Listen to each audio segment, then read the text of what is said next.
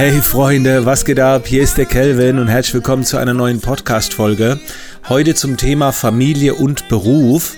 Das ist äh, scheinbar so ein Lieblingsthema äh, bei vielen von euch, ähm, zumindest mal, wenn ihr verheiratet seid, Kinder habt oder wie auch immer.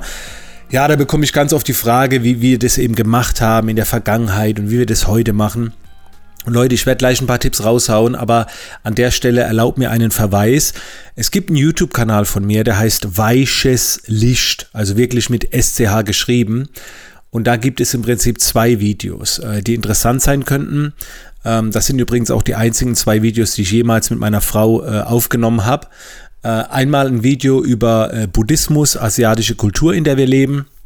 Und dann gibt es eben noch ein Video Familie und Beruf. Das ist ein sehr langes Video. Äh, das ist eine Aufzeichnung von einem Twitch-Livestream, wo wir wirklich über eine Stunde darüber gesprochen haben, wie wir erziehen, wie wir das alles handhaben und so weiter. Also geht da gerne mal rein, einfach in die Suche, weiches Licht und dann einfach mal eingeben äh, auf diesem Kanal Familie, Beruf oder Sunny eingeben.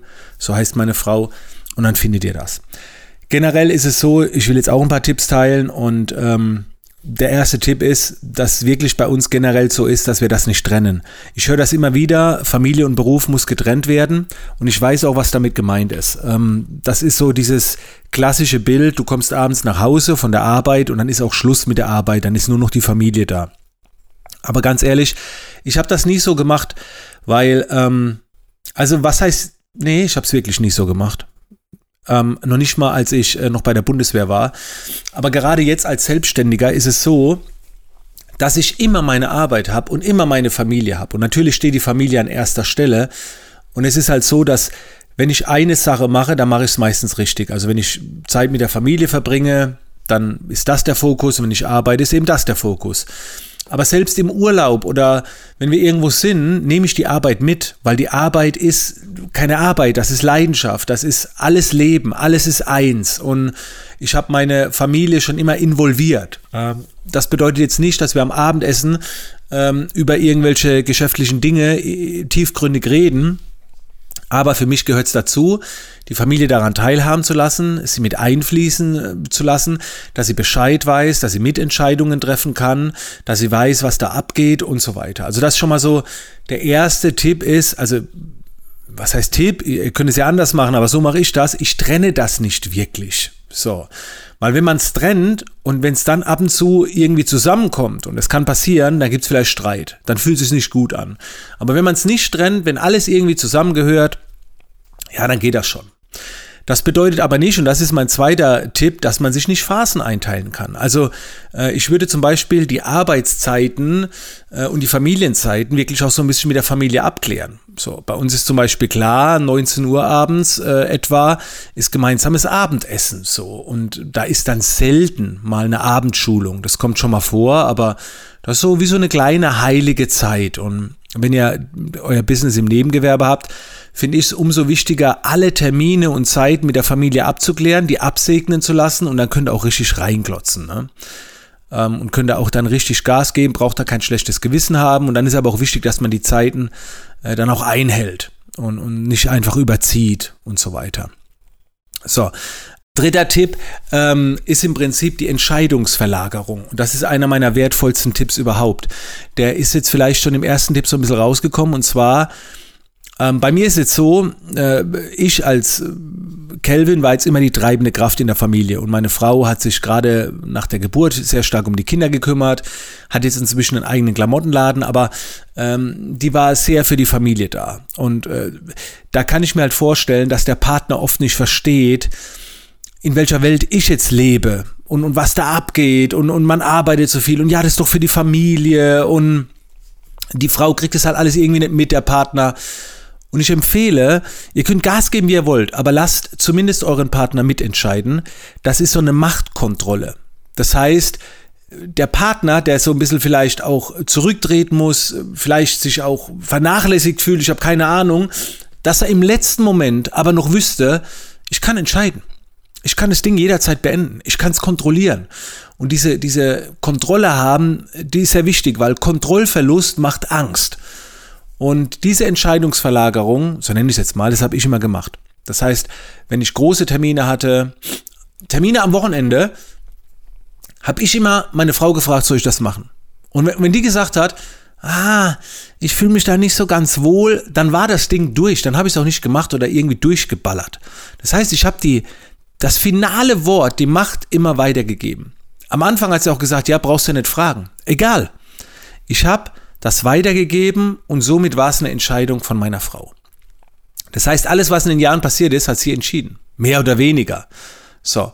Und das ist so einer meiner, äh, meiner, meiner wertvollsten Tipps, äh, dass man das auf keinen Fall durchzieht und, und alles für sich selbst macht oder selbst entscheidet und da die zu viel Verantwortung übernimmt. Übergibt da gerne ein bisschen so die Verantwortung ab, weil Verantwortung übernehmen ist auch ein schönes Gefühl. Also wer Verantwortung hat und, und bekommt, wächst auch schnell mit.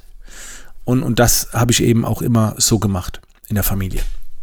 Und ja, und jetzt noch so ein eigener Erfahrungswert. Leute, das hat auch Nachteile. Das wäre das wär absolut falsch, äh, hier nur zu erwähnen, wie geil das ist, man selbstständig ist und so weiter. In der Zwischenzeit ist es bei mir so, ich bin total frei, ich arbeite nur vier Stunden und so, aber die Nachteile muss man auch erwähnen. Und das war halt einfach so, dass ähm, du zum Beispiel, also bei mir war es so, ich habe viele Dinge bei meinen Kindern verpasst, ne? weil, weil ich halt da mal eine Woche unterwegs war, ob das jetzt bei der Bundeswehr noch war oder ob das später bei, bei meinen Reisen war, Businessreisen. Du bist halt unterwegs. So, und die Kinder gewöhnen sich dran. Das heißt, wenn du abends nach Hause kommst, äh, nach zwei Tagen, dann ist die Begrüßung nicht so, wie jetzt vielleicht, wenn du einmal in zwei Jahren ein paar Tage weg bist. So, das ist so, ah, hi Papa, wieder zurück. So, wo du denkst, boah, krass so, ne? Das ist, die Kinder haben sich dran gewöhnt, dass du mal weg bist und ähm, ja, da, da habe ich dann immer gedacht, so, boah, das ist jetzt nicht so geil, ne? Schöner wäre es, die kommen da nach zwei Tagen an, so, boah, krass, du warst so lange weg, aber ja, wenn man das halt zehn Jahre macht, man gewöhnt sich dran, man gewöhnt sich auch dran, dass man abends eben nicht drei, vier Stunden zusammensitzt und, und Spiele spielt.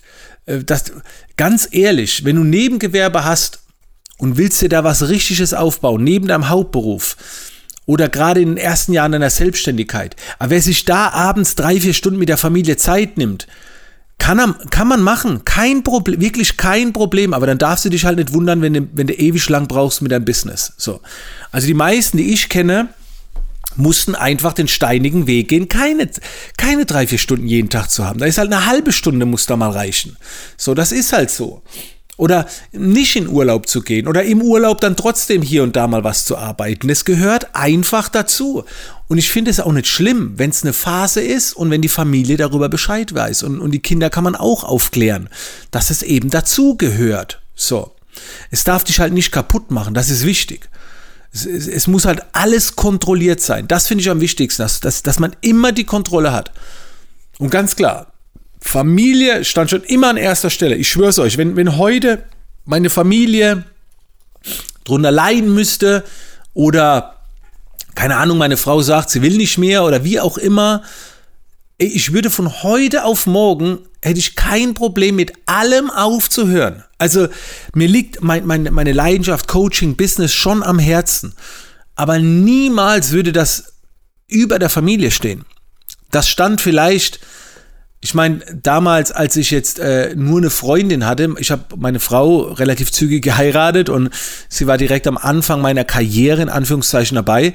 Aber wäre ich jetzt Single und hätte eine Frau kennengelernt, dann wäre mir das Business wichtig, wichtiger als eine Frau, die ich kennenlerne. Aber in dem Moment, wo du, wo du heiratest, wo du, wo du ein Eheversprechen machst, wo du Kinder bekommst, da darf doch niemals ein Business irgendwas über der Familie stehen. Also das dürfte klar sein, das dürfte klar sein. Das einfach nur mal so zum Verständnis. So, das waren meine Gedanken dazu. Äh, ich hoffe, du konntest da ein bisschen Inspiration tanken. Und wie gesagt, schau dir gerne das Video an mit meiner Frau zusammen, dann siehst du uns auch beide mal vor der Kamera. War ein sehr lustiges Video und wie gesagt, sehr lange, sehr tiefgründig auf dem YouTube-Kanal Weiches Licht. In diesem Sinne, Freunde, wir hören uns in der nächsten Podcast-Folge wieder.